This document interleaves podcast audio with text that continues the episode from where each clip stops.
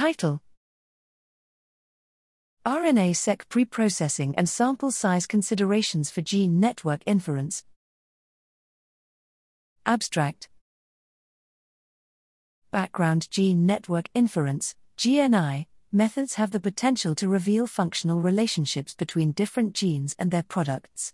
Most GNI algorithms have been developed for microarray gene expression datasets, and their application to RNA-seq data is relatively recent.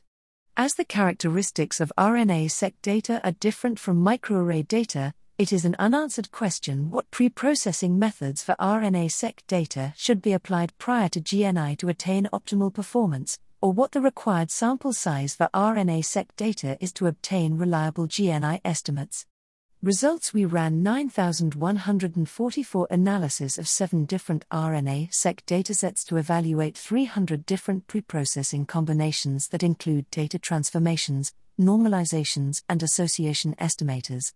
We found that there was no single best performing preprocessing combination, but that there were several good ones.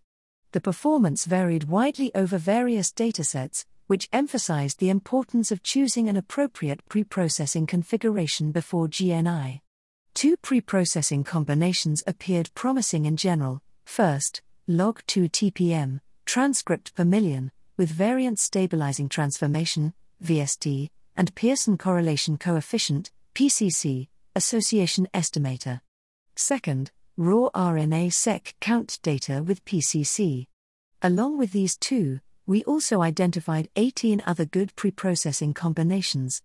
Any of these algorithms might perform best in different datasets.